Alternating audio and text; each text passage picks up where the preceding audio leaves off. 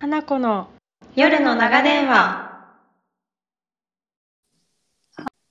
こんばんは。花子という、んー桃の夜へ行くつお願いしていいですか。すまはせんい、どうぞ、どうぞ。いきます。こんばんは。花子と桃の夜の長電話第8夜始まりました。始まりました。今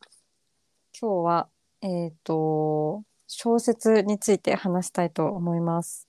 はい。えっと、今日は、桃ちゃんも私も読み終わった本なんだけど、うん。美味しいご飯が食べられますようにという高瀬純子さんの書いた本についてもうめっちゃ多分熱くなるよね話したいと思いいやまーす。、第7夜でね、この話いつかしようって言って、うんもう、早 速、早速ね。うん熱いうちにね。そうそうそう時間経つとね、ちょっと忘れちゃうから。うんうんこれはももちゃんが最初に読んで私に「これはマジでいいよ」みたいなおすすめしてくれて、私も速攻買って読んだんだけどうん。なんか私ももちゃんにおすすめされる前にも誰かのなんかラジオか何かを聞いて、うんなんかこの本のことを知っててうん。で気になってたんよ。そうね、話題の本だもんね。そうそうそう。で買ってみたらなんか帯に芥川賞受賞って書いてあったからそれも知らずに買ったんだけどはいはい。なんかあれだよねこうそんなに長い小説じゃなくてそうそう、結構ね、本当に1日で余裕で読めるぐらい短い本。うん集中したらほんと一日でいけるよね。多分、 100芥川賞って結構短い小説だもんね、全部。あ確かにうんうんうん。 152ページ単行本で152ページぐらいしかなくてうん。文字もそんなねめっちゃちっちゃいってわけじゃないけん。うん。さらっと。さらっとねパーさらっとドロッと。 ねえドロッとしてる本だよねこはのいタイトルとは裏腹に、そう、タイトルと、あとカバーも結構可愛い感じで。ねえなんか騙されるよね、いい意味で。そうそうそう私逆にその騙されてなんかこう、ふわふわパンケーキ美味しく食べようみたいなテンションの 小説かなとかって思って最初手に取らなかったんだよはいはいはい。騙されてなかったってこといやだま騙されたのねなんかこのあ表先にね紙にそうかわい,、うんかわいい系だと思って騙されてなんかそのかわいい系の本あんま読まないけんさ逆に、いはい。なんか人が一人らぐらい死ぬぐらいがちょうどいいなみたいない。 それも過激 や曲けどが。曲がった思想を持ってるからうんうんなんか平和な本は読まないぞみたいな気持ちで取らなかったんだけど、まあ、実際読んでみたら平和ではないねこれは。マジで平和じゃない。うんまあ、だからといってすごい殺戮が起きるわけでもないけど日常の中のめっちゃ不穏を描いてるよね。 そうそう。もうこの帯のさ、心のざわつきが止まらない、最高に不穏な傑作職場小説が全てっていう感じの、そうだねこの帯の書き方うま マジでうまい。発明や。こんな一言に簡潔にねよくまとめられるよね。うん、この一行でもう別に以上でもいいぐらいなんやけど、掘り下げていきましたい。いきたいですね。そうだね、そうだね。登場人物は、まあ、主に3人で、うん多分世代としては結構私たちのこの30代になろうかぐらいの世代3人っていう感じで、男性の二谷くん。うん二谷くんは、まあ、仕事をそつなくこなすサラリーマンって感じ。うんなんかまあチャキチャキやっててすっごいパッションのあるっていうことでもないけど、まあ、やんないといけないことはそつなくやっているっていう感じの雰囲気があるシュッとしてるサラリーマンって感じするよね。そうね。本当にそんな感じ。うん、でもう一人で、えっと、二谷君はまあ独身ですで物語の前半ではまあ彼女がいませんっていう設定です。はいで次が、えっと、お塩さん。はい、でお塩さんは二谷君の一つか二つぐらい下の設定だよね年齢は。うん。頑張り屋さんの女性っていそううねちょっとか勝ち気があるっていうのかなうん。なんか仕事は頑張ってやらないといけないって思ってるし、まあなんなら他人も頑張るべきだって思ってるぐらいの、まあちょっと勝ち気な女性ででもう一人が芦川さんっていうこれもまた女性ででこの芦川さんがこの3人の中ではまあ、一応一番年上の設定なんか頼りない女性でなんかだろうななんかけけなげみたいな感じなんかなけなげに見けなげけなげってさでもがん頑張ってる感あるじゃん。はかなあはかなげな人はかなげねはかなげなんだよな。なんかすすぐぐちょっはなとちゃんとめっちゃ違うタイプだよね、まあ、パッと見は全然違う よね。なんかこううんイメージ的にはちょっとふわふわシフォン系ブラウス着て花柄スカートを履いていて、 まあ、めっちゃ偏見やけどねもしかしたらもうなんかめっち再ゃ、生されてる そうだよね、今再生したうん、でなんかブラウスブラウス着ててでなんかちょっとこう具合悪くなってよく帰っちゃうんだよね仕事で。で、うんなんか研修とかで他社の人と一緒になったりするちょっとコミュニケーション求められる系の研修とかをこう当日ドタキャンしがちみたいなキャラクターとして描かれてる謎の芦川さん。、謎の足川さんはいうんなんかそんな謎って言ったけどミステリアスっていうわけじゃないんだけどなんかこの3人の中でなんか物語を語る視点が三谷くん視点になる時とその勝ち気なお塩さん視点になる時とはあるんだけど芦川さん視点になる時だけないんだよね。そうなんだよねだから足川さんの心の内はわからない、そうそうそうそういう意味でまあちょっと謎っていううんうん、ことなんだけど、まあ、この3人が同じ会社の、まあ、同じ支店ち地方というか埼玉とかの視点にいて、まあ、そこでこう繰り広げられるなんか人間模様みたいなのをうん描いてて、まあ、そこにかなりそのそれぞれの3人の食の思想が反映されてるのが結構このももちゃんと私の心を掴んだんだよね。そうですねはいでなんかこの3人が3人とも割とその食に対して全然違う価値観を持っててうんでなんかそれがゆえにこうちょっと分断が起きてるというかうんなんかあの結局さ芦川さんとまあなんか二谷くんはさ付き合ってるくせに二谷くんはその芦川さんのその職に対する熱心さとかうんをすっごい嫌ってるじゃん。めちゃくちゃしんどそう、うんうん、めちゃくちゃなんかもう肝みたいなぐらいなんかうん心の中で罵倒してるよね。罵倒してるねそれがすごいなんかしんどかったね読んでる側としても。そうねなんかこの全体を通してこの二谷くんのなんか食に対するなんだろうななんかコンプレックスというかしんどさというかうん強迫観念みたいなのがずっとこう最初のページ最初の方からずっとあって、うん、それをこう見てるこっちもななんだろうないや自分が二谷くんとしてさ、うんうんこういう、なんだろうな、こういうひ、まあ多分いいるじゃん、二谷君みたいな人って。うん、いるいるいる。めちゃくちゃ生きるのしんどいよなって思って、次のご飯が楽しくないっていう風になった時に、一日三回それ来るのめちゃくちゃかわいそうって思って。そうなんかその二谷くんがかたくなにご飯を楽しむことをめっちゃ拒否するじゃん。してる。でなんか結構それが分かり分かった表現がうん。なんかこう二谷くんとお塩さんはまあ付き合ってないけどなんか2人でよくご飯を食べに行くじゃん、仕事帰りに。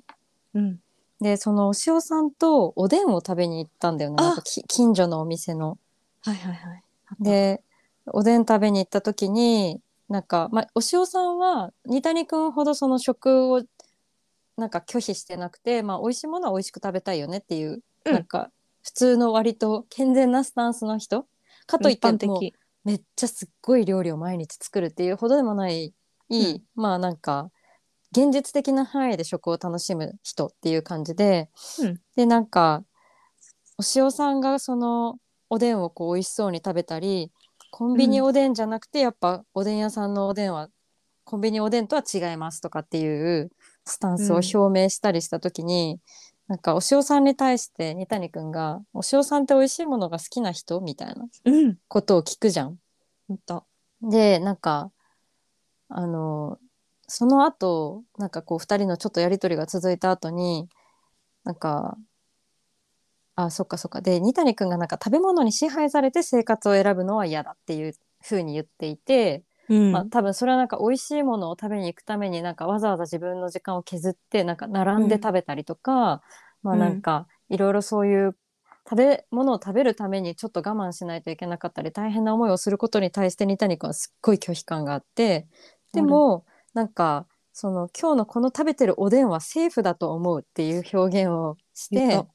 それがもうなんかニタニ君のその食に対するスタンスをめちゃめちゃ表してるというか、うんまあ、なんか食事をめっちゃ心から楽しんじゃいけないけどまあなんか近くの近所の店にふらりと寄ってあまり高級でもないなんかおでんを食べるぐらいはまあいいみたいなセーフみたいな考えがすごい自分になんか食を楽しむことを禁止してるなって思って。うんでもなんかねこれなんか分からなくもないって言ったらおかしいけど、うんうんあの私すっごいあの2323歳ぐらいの時までずっと万年ダイエッターだったの。本当になんかこう,、ずっと痩せたくてうんなんかこうまあ痩せないイコール食べないっていううん間違った思想を持ってたからやっぱりなんかうん痩せたかったらやっぱもう食べちゃいけない食べちゃいけないと思って食べ物のことをめっちゃ嫌いになりたくてなんうかん多分その摂食障害とまではいかなかったけど、やっぱなんか自分がお腹減ったりするのがすごい嫌だったんだよね。またお腹空いて食べたくなっちゃって、でももう食べるのはもうさちっちゃい頃から大好きだから我慢したって仕方ないのに、んでも本当に痩せたいからなんかこうウィダーとかで我慢したりしてみるんだけどそういう生活がしばらく続くと、もうもう爆発しちゃってめっちゃた食べちゃうみたいなので、なんかはいはいはいそれを繰り返すからもう本当に一番太りやすい体質になってたと思うし今と比べても。うんでなんかそれそういう時って本当になんか三谷くん並みに食べることをなんかこう憎むというかね食べそう憎んでためっちゃ嫌だなみたいな。でなんか食べること好きとかって自己紹介で言う人とかいたらなんかよくそんなこと言えるなとかって思うぐらいには、うおーなんかそうはいはいはい嫌だなみたいな食を遠ざけたいなって思ってたけどもう今反動でこんだけ 好きになってるから、で開き直ってからすごい楽だしうなんかその食を丁寧にすることがイコール太るじゃないって気づいてなんか良くなったんだけど、まあ、その二谷くんっぽい時代もあった。なんか確かにさ今の花ちゃんの話聞いててさ、うんこう二谷君はこう食に支配されたくないっていうのめっちゃわかるんやけど、うんうんうんまあそのでも食なんやろこう行き過ぎて逆にめちゃくちゃ食に支配されてるんいややそうそうそう本当だね。そこだよね本当だわだからなんか私とかも結構食じゃなくてちゃんと寝たいみたいなのがすごいあって、うんうん次の日になんか眠たいと思って仕事したくないみたいな、 うんうんあの昼休みに昼寝してたりとか、うんうんなんか飲み会とかもなんか例えばもう12時には寝たいからうん二次会行くの苦手とかあったんよ。はいはいはいはい。ででもなんか寝なきゃ寝なきゃみたいなので寝れなかったりとかうんなんかこうじゃあここのお昼休みにこの用事があったら寝れないとかってそれで次が辛くなるとかってその本当に辛くなる体の状況よりももう心がめちゃくちゃしんどいわはけいね。はいはいなるほどね。なんかその眠りに逆にこう支配されるというか、うん眠るのが私は好きだしうんなんか元気でいたいみたいなのがすごい強くあるから、うんうんうんうん。そうそういうので逆に支配されてるなみたいな今でもまあちょっとあるんやけどそうななるんかほこど。こうしたいこれに支配されたくないなんかでとかっていうのが逆に自分をこうどんどんどんどん追い詰めてるみたいなのが、うんなんか二谷君すごい強くあってさうんうんうん。なんかあのすごい印象的だったのがさあの芦川さんと二谷君がその付き合ってて、芦川さんがご飯を作ってくれるやん。うんこうで、まあ、芦川さんとしては多分彼氏とか、まあ、た他人のために何かを作るというものが、まあ、自分の愛情ですよみたいなうんで、まあ、その自分が作った料理イコール愛情は絶対誰からでも喜んでもらえるものですよというし信念に基づいて行動してるんやけどうん三谷君はそれが結構きつくてさなんかそれを消すためにすごいなんかカップラーメンを終わった後食べてなんか消そうとするうん。じゃゃん、うんうんうんうん。それもなんか結局ささいやさらに時間かけてるやんとかささらにその食そう重ねてるやんって思うんやけどなんかそのん何が彼をこうさせたのかはちょっとぜそのねなんか幼少期とか描かれてないけんわかんないけどなんかめちゃくちゃあるよねなんかトラウマみたいなのあるのかな、ね、なんかもはやちょっと一種の病気というか、うん、なんかこう食をゆっくり時間かけて楽しんだっていう事実を消すためぐらいの感じでその芦川さんが毎週金曜日の夜に二谷くんの家に泊まりに来てくれてでご飯も一緒に作って食べてで芦川さんが先に寝ちゃった後にカップラーメンをなんか上書きみたいな感じでね食べるんだよね。それはめっ本ちゃ印象当的すごい病病的だよねちょっとやや。うーん見ててけめっちゃしんどくなるよねねまあでもなんかなんだかなまあわかる気もしなくわかる気もするんようねんなんかでまあちょっとこれは二谷君の話だったんだけど、なんか押尾さんは押尾さんで芦川さんのことをすごい嫌いなんだよね、苦手って言ってるかお苦手塩さんはめちゃくちゃ共感する部分あるよいろいろまあ押尾さん結構共感ポイント多いよね多いよねなんかやっぱ押尾さんはその自分の仕事がすごく好きっていうことでもないんだけど、まあ、仕事はちゃんとやらないといけないって思ってるから真面目なのよそう真面目だからその研修を当日にいきなり休んだりとか、なんかこう、うんみんなが残業してる中で、なんうんかお先に失礼しますみたいな、まあそんな軽いノリじゃないけど、ちょっと頭痛くなっちゃいましたみたいな、足川さんみたいな人がいると、なんか同じ給料もらってるのにおかしくないっていうことを、まあ心の中で、まあもやもや考えちゃうんだよね、お塩さんは。うんでまあお塩さんはさその苦手なことを多分もうどうにか吐き出したくてその相手に二谷くんを選ぶんだよね。うんうんうんで二谷くんと話してるうちにその二谷くんのちょっとこう病的なまでの食へのこうんううん意味嫌い具合とかを知っていくんだけどまあお塩さんはなんか正直もっと普通で、まあ、確かに残業でなんか時間かけれない時はなんかゆで卵を職場に持ってってなんかゆで卵だけ食べるみたいなこととかしてるけど、その毎日適当なご飯でいいっていうことではないんだよね。まあそうねお塩本さん当のスタンにスはまあ楽しめるなら楽しみたいよねっていう感じ、うんうんものすごく丁寧な暮らしとかしてるわけでもないけど別に休みの日に美味しいもの食べたりしたいしみたいな感じだよね、でそのさ自分がその食にちょっと興味あるというか、まあ、楽しむスタンスをお塩さんは二谷くんの前ではちょっと隠すよね。隠してる三谷に対してなんかちょっと好意があるからね、そそうのそうそう。共感してあげたいとか、うん同じなんかきょうんそうね一緒の気持ちを共有したいという気持ちはあるからねうんうんうん、でなんかその二谷くん食を全く楽しまない二谷くんの対局としてめっちゃ料理が好きで、まあ、実家暮らしだけどすごいお菓子とかもよく作ってくる芦川さんっていうその両極端がいて多分お塩さんはどちらかというと二谷くん寄りにいたいから、うん、なんかその食のよなんか好き具合でなんかちょっと好きって言ったら芦川さん寄りになっちゃうじゃん自分が。うんうんうんだからどちらかというとなんかまああ適当ですよみたいなうんうんこうことを言うけど、まあ、実情としては普通に自分は食は好きっていう食べることは好きっていう人で,、うんでこのさなんかお塩さんはなんか最初っからなんかこう芦川さんに意地悪しちゃいませんかみたいなうんことを言ったりして最初はなんかちょっとこう怖いっていうかうん怖い系の女性なのかなって思ったけど、まあなんかこの多分芦川さんと接する中で押川さんのあ押川さんじ ゃないお塩さんのこのなんかちょっと意地悪な気持ちとかうんがなんか育まれていってる感はねすごい分かった。なんかこうさ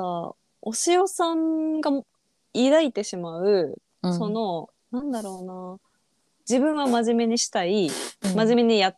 やってるうんでその上でなんかその体調が悪い人とかに配慮する必要はあることも分かってるけどうんあの自分のためにする残業と人からの仕事のもらってする残業って違うとかっていうのってさ、うんなんか本当言っちゃいけないし思っちゃいけないのかなって思うけど誰にだってある感情だと思うよね。自然だよね。自然本当に自然でこのこの本のすごいところはなんかそのなんだろうな普通の人が今なんかテレビとかうんなんかラジオとか全ての場所でもう持ってはいけないと思われてる感情とかってあるじゃんもう誰も、うんその人に対する悪意だったりとかなんなんみたいな気持ちとかって、なんかもう持ってはいけないしもう話しません描きませんみたいなものを結構お塩さんを通してこうた率直に書いててうんうんで思うのってしょうがなくないって思うわけ。そのうしんどみたいないや私も今日頭痛いわみたいなうんうんのって多分あるああると思っててそれをお塩さんは感じちゃうし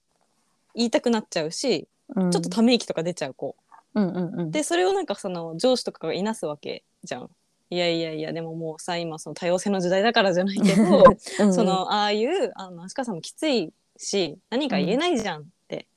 でそれに対してお塩さんもこううーんって思っちゃうのはいやわなんかこうもうでもそれってもうアウトプットできないじゃんお塩さんのあの気持ちって人に、、うんうん、そしたら言らっもうちゃさいけないもんねもう言っちゃいけないでもお塩さんちょっと意地悪しちゃったりするところはあるんだけどうんその感情はもうしょうがないなって思うしなんかすごいそこに、いやわかるいやしんどいよな生きるのみたいな。 いやマジでみたいなっていうのはすごい分かったのとうんなんかあとお塩さんのところでなんか66ページか弱いと思われたくないみたいな、うん、、できないいと思われたくないはい人はい、の並み以上にできると思われたくないってあー、うん、いうできると思われていたいか、うんあそうそうそうそうっていうのはこれ二谷君のセリフかでも多分お塩さんのこと見て多分二谷君が思ったセリフだけどめっちゃわかるって思ってうん、うんなんかすごい出世したいとかなんかこうみんなをこう率いていきたいみたいな気持ちが私も強くあるわけじゃないんだけどなんか目の前の人とか周りの人からできないと思われたくないなっていうのはすごいわかる。うんうん、しその中ですごいきついなって思う時があっても、まあ、これくらいはできないと思われないために頑張らなきゃってなってしんどいな、って思うことってすごいよくあって、うん、なんかそこの真横に足川さんがいた時に多分しんどって思っちゃいけないのにしんどって思っちゃうお塩さんの気持ちめちゃくちゃわかると思って。うんそういうなんかね食以外のその仕事のに関するモヤモヤみたいなのもめちゃくちゃリアルに描いてるから、確かにこのね、まあ、職場小説だから結構その仕事の場面が出てくるのはめっちゃ共感するところいっぱいあったよね。うん、そう。で、なんか、花ちゃんのさ、メモでさ、うん、みんな二谷の時も、塩さんの時も、足川さんの時もあるって書いてて、うん い、や、もうそれ、めっちゃあるよね。めっちゃずっと思ってた最初から。いや、私、花ちゃんが書いてて、うんだからこれめっちゃ面白かったんよって思って。うん、だから全員さ、なんか、もやってするところはあるわけ。三人とも、そなんなんお前これダメやろって思うところは全然あるけど、う、うん、でも一面的にはあるけど、ある一方では、その三人に共感する点もすごいあるんよね。ある。なんかさ、あのやっぱ具合悪くてさ、まあ、毎日自分だけ定時ちょっと過ぎぐらいに帰っちゃううん、足川さんがいるじゃん。いでるそれに対してまあなんかまあふーんって思ってるあんま快く思ってないお塩さんとか、まあめっちゃそれを前面には出さないけど二谷さんもなんか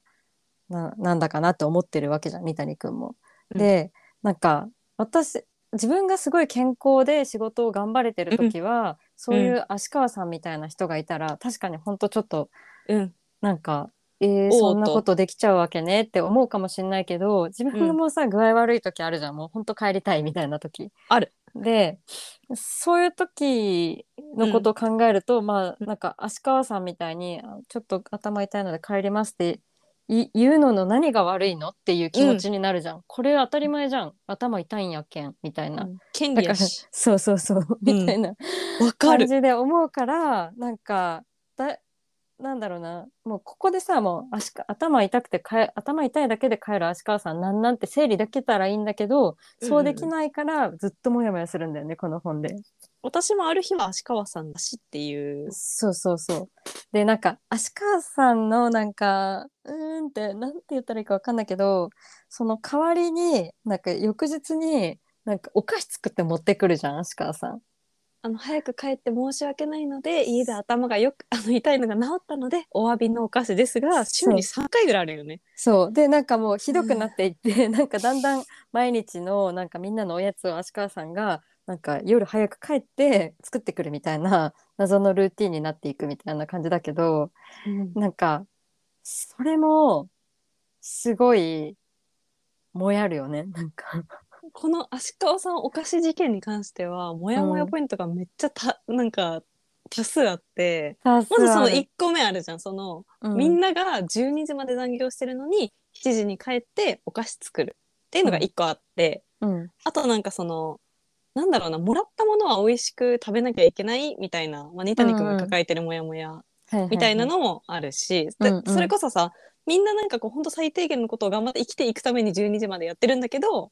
その人とその7時に帰ってお菓子作った人が比べられた時にお菓子作った人がヒーローになるみたいな多分モヤモヤ もそうあるし。そうそうそうそあうるしなんかやっぱその押尾さんと芦川さんが結構職場の中でちょっとこう比べられてて、うん可愛く笑顔なお菓子作ってくる芦川さんとうんなんかちょっと感情を前に出しちゃって、可愛げのないお塩さんみたいな、うんなんか女の子こうあるべきみたいなのもあるし、うんうんそのなんかもう全部詰まっ 全部詰まってる。うんうん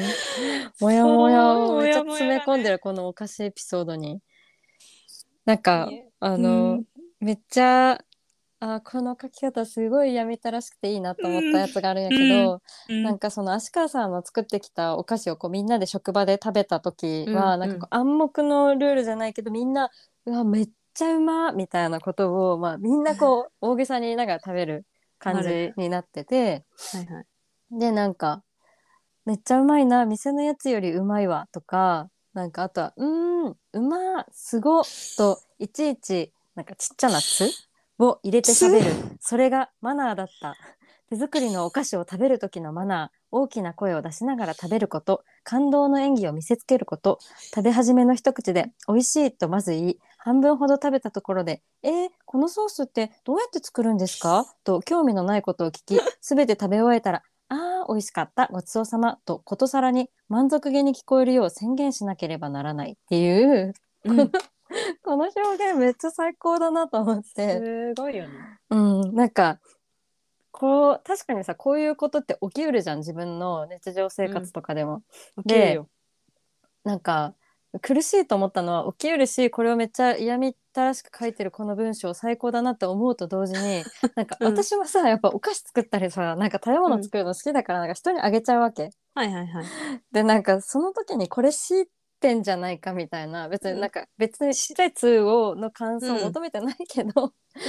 なんか相手にとってはそう強いられてるのかもってこっと、ねて、思ったりとか、なんかいろいろなことをね思った。美味しいって言わなきゃっていうのってさこう食べる側としてあるよねうのん。相手が強いてるんじゃないんよきっとうん。でもなんか私も外に外食に行った時にうん。そこそこだったとしてもうん。なんか美味しいって思いたいみたいなのがすごいあるわけ、うん。なんかこの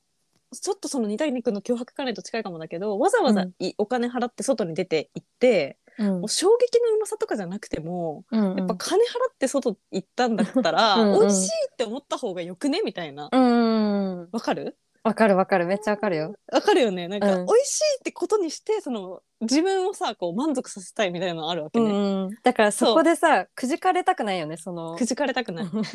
だからそなうんか、え、まずっとかっていう横やりみたいなのを入れられると、は何言ってんのみたいな。そうでなんかその その美味しいを私が強いちゃってるなって思うのはうんなんか例えばその夫と二人で外食行きましたうん。で向こうは別にそんなにこう美味しいとかお前よっぽど美味しかったら言うけどぐらい、うん。あそうそれこそこの前のダウキウマの驚かないみたいな感じよねあー。はいはいはい。そうそうそうその反応が薄い反応薄いもんね。反応薄いっていう ねうんあの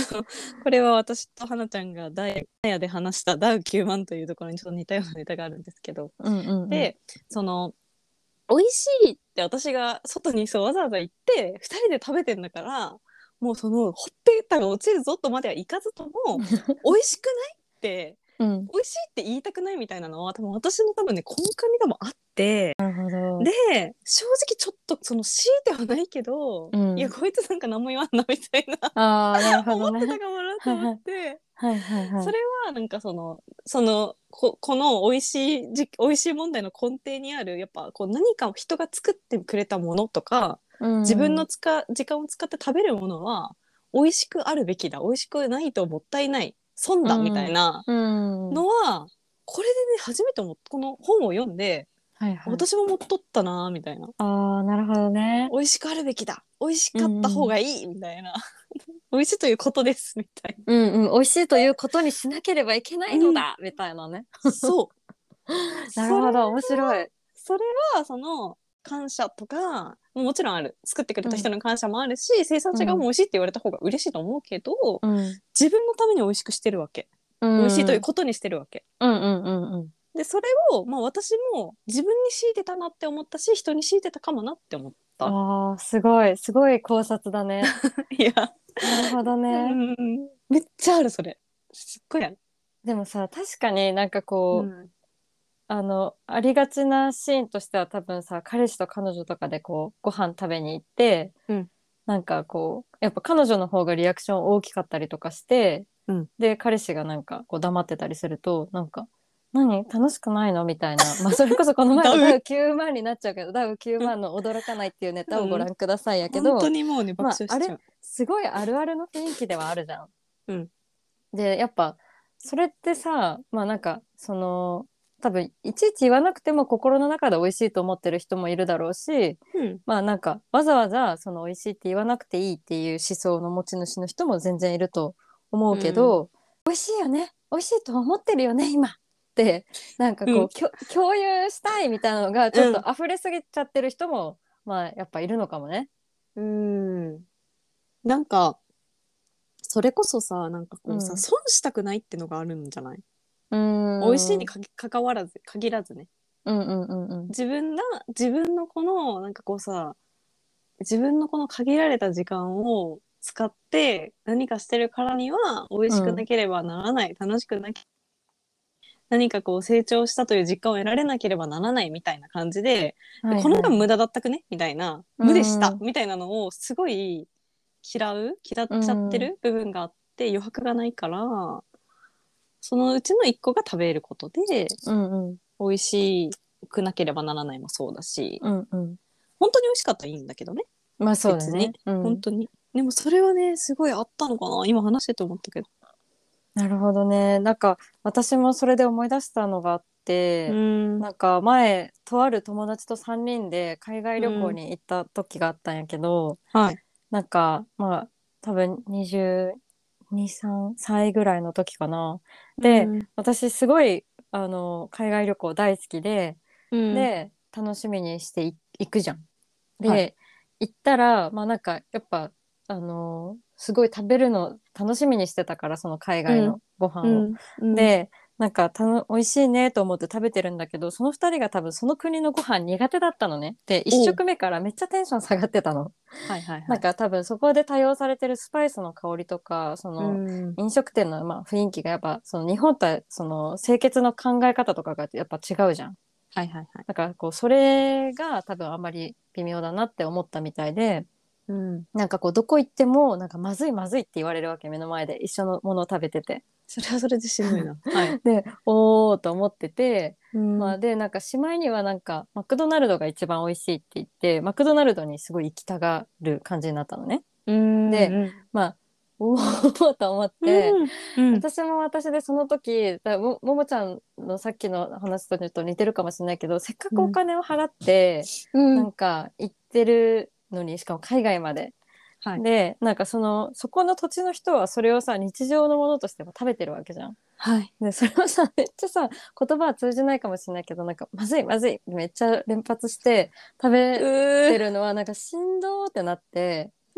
なるでなんかでそれその時に私はなんか今の今までなんかそのことに対してこうすっごい根を根に持ってたの。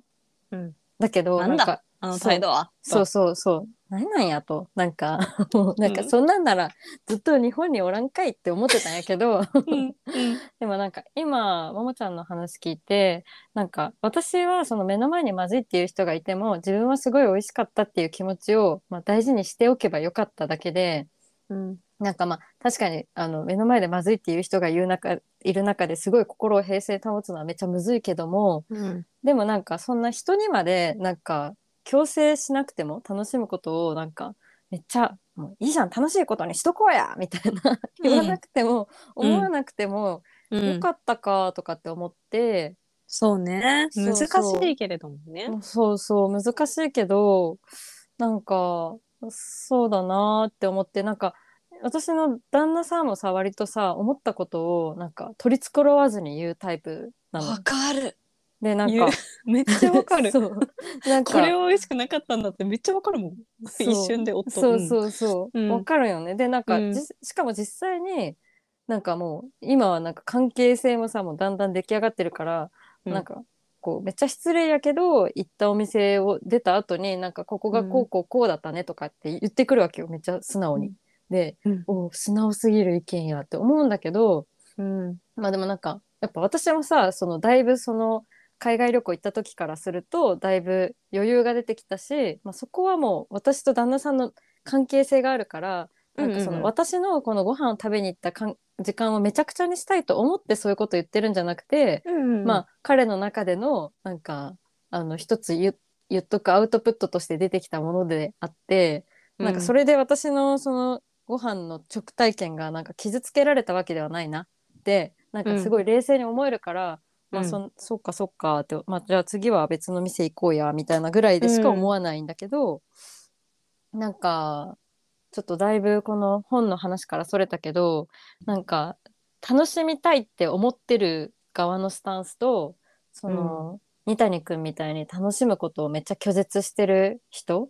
のスタンスは、なんか特にその食とかみもう1日3回もさ毎日来ちゃうような体験だとなんかそのスタンスによって断絶が生まれやすいものだよね、きっと。そうだよね。だからその二谷くんもそこまでその自分を追い込む必要もないなって思うし、うん、それこそその私とかも楽しむべき、うん、なんだろうな、お美味しくあるべきとか、うんうん、でそこまでその思わなくても、なんか多分自分の心地よさとか、うんなんかこの142ページでお塩さんがさ最後に二谷くんにさ「美味しいですね」すとか「すごいふわふわ」とか「いちいち言わないですんですごく良かった」とかうん美味しいって人と共有し合うのが自分がすごく苦手なんだなって思いました」って言っててうん、すごい共感したんだけど、うん、なんか私もその美味しいっていうことだったりとか人と共有することが今までその辛いって思ったことも一度もないしそれが当たり前だなって思ってたんよね。うん、でも多分でお塩さんもそうだと思うよ別にな何かこれでその二谷君と出会う前から苦しさを感じてたわけじゃないけど、うん、あこれ自分が美味しいって思えばいいんやみたいなっうん、ていうのをそのさっきの花ちゃんのあの、うん海外旅行の話じゃないけど共有するものでもないし多分自分に共有するものでもない美味しいということを。そうだね。そうそうそう。で、多分、お塩さんはだから二谷くんのことが、その、恋とかはまたとはまた違うと思うけど好きだったんだろうなっていう、うんら楽だったんだろうな、一緒にいてっていうのは、うんうんだから二谷くんのなんかその食への脅迫観念みたいなのが多分お塩さんにとっては何もこう強強要してこなかったから居心地よかったんだ。うん、確かに確 かに。そうそうそう。でもすごいそう、自分もそうだなと思ったし、自分も多分二谷くんが私が彼女だったらきつかったと思 うよ。毎回なんか美味しいご飯さん行こうって言ってえ「めっちゃ美味しい」とか言って全然驚き少ないじゃんみたい なちょっとやってたかなみたいな。なんかもしさ二谷くんと付き合ったらなんか二谷くんのこのなんか、食へのさ今日なんか異常なまでの恐怖み拒たい否な感を、うんもをう足川さんは気づいてないやん気づいてないのかわかんないけど、知らんけどね。そう知らない体でめっちゃ自分のさ手料理を振る舞うし、うん毎日職場でスイーツ持っていくしっていう感じじゃん。これもなんか結構心が強って思って、なんか私がもし二谷さんみたいな人が身近にいて二谷さんと付き合うってなったらさ、多分それ察するんよなんかあこの人食を遠ざけてるなみたいな。まあでもおさ塩さんも二気づいてたけど。でも二谷くんさ、うんなんか演技のちょっと演技能力はちょっと本だかわかんないけどうん、結構さ足川さんの前ではさすごい多分うちらの夫とかよりもめっちゃ反応してくれてるよこれ。演技してるよ美味しねいなんって言ってかるそうそうそうでこう言っなたんか気づみたいなめっちゃ自分で言ってるもんねよし言ったぞみたいな私気づかんかもな美味しいんかーってなるかも なあ喜んどる喜ん喜どるんみどたるいって思うかななかないや結構頑張ってる感じあるじゃんその演技をそうね、うんうん、うん、そう芦川さんのこと芦川さんが食をめっちゃなんか熱心にやってるのをめっちゃ意味嫌う一方で芦川さんには嫌われたくないけん、なんかちゃんとしてんだよねかそうなんだよね彼氏っぽい振る舞いをしてるんだよねそれがなんかもうもはやこれも病気だぞって思うけどねこのね二谷君のなんだろうななこう相反する感情その、うん芦川さんといるとその食のことが強要されて辛いって思う感情とでもなんか芦川さんのことをなんか女としては俺に合ってるって思ってるそのこの相反する感情みたいなのがさ、うんリアルだよね。確かになんかこんな人もいるんだろうなって思った自分をめっちゃ押し込めてなんかそんなにめっちゃ、あの心の中で考えてることを話せる相手じゃないけど、まうあ、ん付き合ってるみたいな人も、まあ、いるんだろうし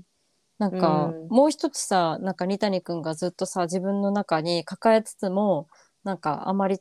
ちゃんと向き合ってない感情としてさすごい本が好きっていうのがあるじゃん。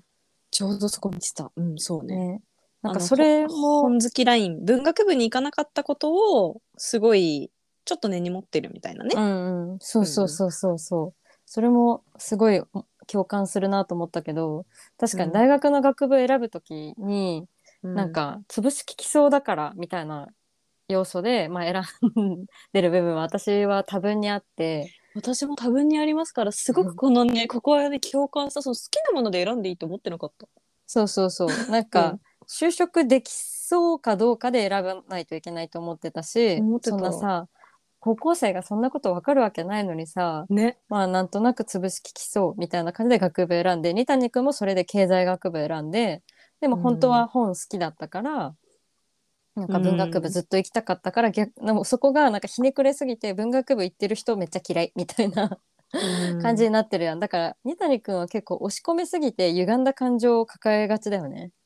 押し込めてるよねでもなんかうんわ,、わかるそのなんだろうな選んでよかったんだとか選ぶっていう選択肢が多分二谷君にもなかったと思うよなかったよね。そのうん私にもなかったからさその何か自分がその好きな、ななんだろろうな打ち込めるみたいなので選ぶっていうよりはそれこそ私もその理系の中で潰しが効く学部だったらここっしょみたいな感じで選んだりしたから、すごいすごいね共感した共感できるるよね。うんでしかもさその結局入った会社にはさ全然さ文学部出身の人とかもいたりとかしてさなんか二谷君的にはなんか俺はなんか就職のために別の経済学部を選んだのにでやりたいことやんなかったのに結局文学部の人も就職できてんじゃんみたいななんかそういう目線も持ってたりしてうちらと一緒やな本当本当ね。全然この学部の必要あったみたいなそうでもそれはもう分からんのよねでもさわかそらなのかった時にさ三谷君はさ、ここで本当は学ぶべきでだからなんかその自分を押し込めずに文文学部選んでいいんやけん、自分を押し込めずに芦川さんじゃない人を選んでもいいわけよ。そうなんよね。もうなんかこれすごいおもし面白いっていうかハッとした表現だけどなんか二谷君が芦川さんのことをなんか描写してる時になんかい、うん夜先に寝てる芦川さんを見てー二谷君が思ってることなんやけど、なんか犬が好きで家族仲が良好な年上だけど年下みたいな感じがして多分一生何歳になっても年下の振る舞いをする人これまで好きになって付き合った人たちの顔を思い浮かべるその誰とも似ていたって書いてあって めちゃくちゃ怖いよね。 これ自分の彼氏がさ、自分に対して同じこの感情抱いたらめっちゃ怖くない マジで怖いマジこでのタ怖イいプ。みたいな。このタイプだからみた いうな、んねうん、もう全員元カノ全部同じっぽい人っていうの聞いたらめっちゃ怖いけど、うん。まあだからもう三谷くんはなんかそういう決断をしちゃうタイプなんだよねきっと。全部決めちゃってんだよね、自分の中で。これはこうそうそうこれはこうみたいな。彼彼女、女そうそうそうでそうそうこれはもうどうしようもないんだみたいなちょっと諦め姿勢で、まあでも諦めながらもまあなんかそつなく人生をこなすみたいなうん。感じなんだよねこれは辛いよね。多分私たちも何かしらであるんだろうな。その、これはこうみたいな。うん思ってるのあるよねきっと無意識あるあのるうちにあるある。二谷君はそれがちょっと多いけど、多いね。うん、多いけどこうあるべきみたいなのはすごいあるよね、うん結構こうこういう進路に進むべきとか、こうんうんこういうことをすべきみたいなこういう振る舞いをすべきみたいなのは、うん、誰にだってあるからそれを決めすぎちゃうとなんかねそそこからさ多分自由になりたいって思ってるんだろうけどさ自分で決めてるもんね本当だね誰からも言われてないしさうん、そうそう誰からも言われてないんだけどねうんでも誰からも言われてなくて自分で勝手に決めちゃってることの方がさ往々にして辛いよね最近そういうことばっかじゃない確かわにかるもう誰も決めてくれないじゃんうん我々のことを本当ね誰も怒ってくれないもんねそうそうそうそうだからしんどいなって思った時あでもこれ私が決めてんじゃんみたいな私が選んでやってんじゃんうんってなったら、うおって誰のせいにもできんってなるから ねそううん熱くなりましたねそう熱くなったねいや熱くなったやっぱこの本すごいいいタイミングで読んだねうんそうですね本当になんか今の私たちにぴったりだったし結構どんな人が読んでもな何かしら思うところはあると思うけどなそうだねなんか多分すごい他にもたくさん要素が振りなんか散りばめられてるからうんなんか今日私たちが話してトピックに上がった以外のところにもめっちゃなんかうんグッときてる人とかもいるよね。うんもうめっちゃあると思ううん、もうこっから話し出したら切れないから話さないけどあの、ね、いやそうねね猫助けるくだりの話 そう猫助けたりあのなんか足利さんが謎にあの上司になんかしなくていいのになんかハグをしたりするとかのくだりとかもなんかもうえーって感じだしなんか上司が足利さんのペットボトル飲んだところとそかうねそうそうそううんもみたいな。はーみたいなね、とだから一芦時間川さんぐのらい話せるエピソードはマジで多いけど芦川さんが本心ではどう思ってんのかはずっと謎なんだよね。そうなんだよねなんかそうなんか二谷くんとか押尾さんは、うんその気持ちの描写がなくても割と分かりやすいというか共感しやすい行動をしてたりするんだけど足利さんは謎ないよねねどなうんかどういうのや芦川さんがなんかどどっちかなんじゃないかってすごい思ってて、ろうんなんかもう本当にこのお描かれてるなんか表向きのまんまなんかこうみんながご飯を美味しく食べてくれるといいなみたいななんかそういう気持ちで本当こうおおやつ作ってきたり毎週うんなんか二谷くんのところにあの料理作りに行ってるか、はいあるいはもう全部気がついてて、うんなんかあのブラック足川さんみたいな人がはいはいはいはい本当はいてなんか本当にあのちょっと頭痛いって言えばすぐ帰れるのによく残業してますねお先に失礼しますみたいなことを心の中で言いながらうん帰ってなんかでもあのパートのおばちゃんたちにはちょっと申し訳ないからなんかおやつを作っていっとけば私はあの愛されるキャラになれるとかって思って やうんってるとかなんかその二谷君に対してもなんか本当はすっごいめっちゃ私のこと好きじゃないのは分かってるけどうんまあうんうんあの割り切ってそうシュッとしてるしこのまま二谷君と結婚できたらなんか私もいい感じなんじゃんみたいな仕事やんなくても、なんか奥さんになれんじゃんとかって 思ってるブラックアシカさんがいるパターンもあるかもしれないけど、そこはもうお任せってことなんだろうね読む側に。そうだね、うんなんかでもさ人間だからさうん、何かしら考えてはいるわけだと思うのよいやそうなのよ。そのふわっとさしてるその芦川さんみたいなとは言わないけど、まあ可愛らしいふわふわっとしたさ友達とかもいるけどさ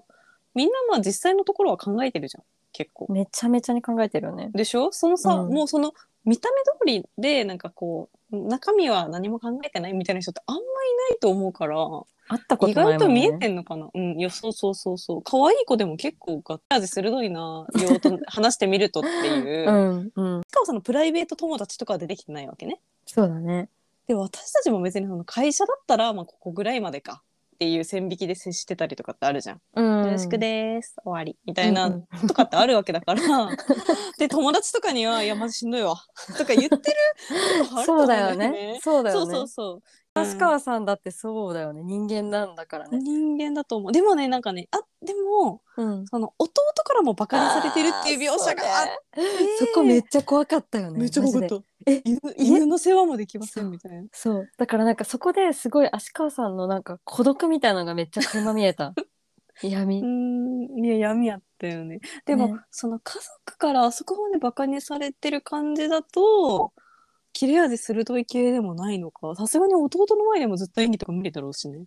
なんかさ分かった、うんちょっと足川さんの第三の足川像が出てきたんだけどおももうなんか家でも職場でもこうなんかやっぱり本当に多分体が弱いとかあんまりうその、ん何言葉がスラスラ出てこないとかで、なんか頼りにされない誰にもこうちゃんと対等に扱ってもらえないから、もう、芦川さんが自分で能力発揮できるのはもう多分キッチンだけなんよきっと。そうね。でそこにめっちゃ自分をもう表現の場としてもう置いてて、私にできるのはこれしかないみたいな感じで、もうなんか家で一心不乱にもう暗いキッチン でも確かにケーキを作りまくる芦川さん狂った芦川さんみたいな第三の像が浮かんできためっちゃ妄想だけどやっぱでもその軽んじられてるみたいなのって多分わかるから人ってわかるよね絶舐め対られてんなって、うん舐められてはいるわけだからさうん会社でも、そのでまあそれを作り出してるのが自分ってことも分かった上でそうもう生きてるから、うんそうねだからその感情がないわけではないじゃん人間だからさ、うんうんそのふわっとしたその見た目だけではないんだけど多分そこに彼女の孤独みたいなのとかなんかしんどさみたいなのはあるんだろうね。うん。いや、あるよ。だからなんか、三谷くんの食をめっちゃ遠ざけるっていうのもやや病的だし、うん芦川さんのこのもう孤独ゆえになのかは分からんけど、めっちゃその食を、あのもう、なんか、何、実践がすごいみたいなのも、もしかしたらなんか、やや過剰なのかもしんないね。だからなんかその一昔前の女の子みたいなこう女としてこうあるべきみたいなうん。こうしてなんかちゃんとお菓子とか作ってこう彼女としてとか妻としてのこう価値みたいなのは多分すごいあるわけねその、うんうんうん男からちやほやされるみたいなのは多分ある顔もめっちゃ可愛いっぽいし美容者として、うんうん。だからもうそっちに全振りしていくしかないって思って生きてんのかななるほどね。そうこれうもん戦略なのかもね。芦川さんなりの生存戦略。いや生存戦略よ別にその仕事ができてさうん。それそれし仕事ができてそのコミットできてる人がその勝ちっていうことではないだろうからうん、しかも勝ちもどっ負ちけもかなといしいうとさもうこのままさこの小説では最後まで描かれてないけど、うんなんかあの押尾さんはちょっとまあ一悶着あって、まあ、うん主にその芦川さんとのなんかいろいろなことがあって、う職場追い出される格好になったわけじゃん。うんで最後まで書かれてないけど多分芦川さんとこのシュッとしたイケメン二谷君は結婚しそうじゃん。うんするそしたらする方向だから結局芦川さんの生存戦略の方が勝ったっていう形になるじゃん。まあ、そうです片面から見れば。片面から見ればはいだからなんかねなんかまあもやりますけどうん、まあこれも一つの生存戦略という、うん生存戦略ってすごいしっくりくるかも3人それぞれのね生存戦略が見れたね、そうだねうん、こういう私はふうにはむずいけど、うんむずいけどあの、うんお塩さんみたいに仕事を辞めてまたうんなんか別の道に行くっていうのもめちゃ応援できると思う。お塩さんは全然負けじゃないと思うめちゃくちゃしんどかったと思うし、やったことも悪かった部分はめちゃくちゃあるけど、これはこれでうんなんかあの職場にいてもお塩さん幸せじゃなかったと思うしうん、少なくともこのままよくわかんない感じで芦川さんとゴールインしちゃいそうな二谷くんよりかは職場辞めて、なんか次のなんか学生時代の仲間と仕事をやりそうなお塩さんの方がなんかさっぱりしてそさっぱりしてそうね、う。うんお塩頑張れ応援したいわ。応援してる よ。しんどかったよね。うんって思うよね。いやー、本当に。 ま終わる、終わる雰囲気出してからお終わる10分話しいやそうそう。おいももちゃんがせっかくクロージングに向けいやいやていや動き出したのにうん私がもう一回展開したけめっどちゃ面白かっった。うん。うん、終わりましょう。終わりましょう。これも入れましょうはい。なんかみあの、もうほとんど全てのことを話してしまいましたが、気になる方はぜひという感じです。いやぜひね、読ん読んでほしほしいね、うん話したいまた他の人ともうん。感想を。はい。はい。ではじゃあはい。皆さん、おやすみなさいお。やすみなさい。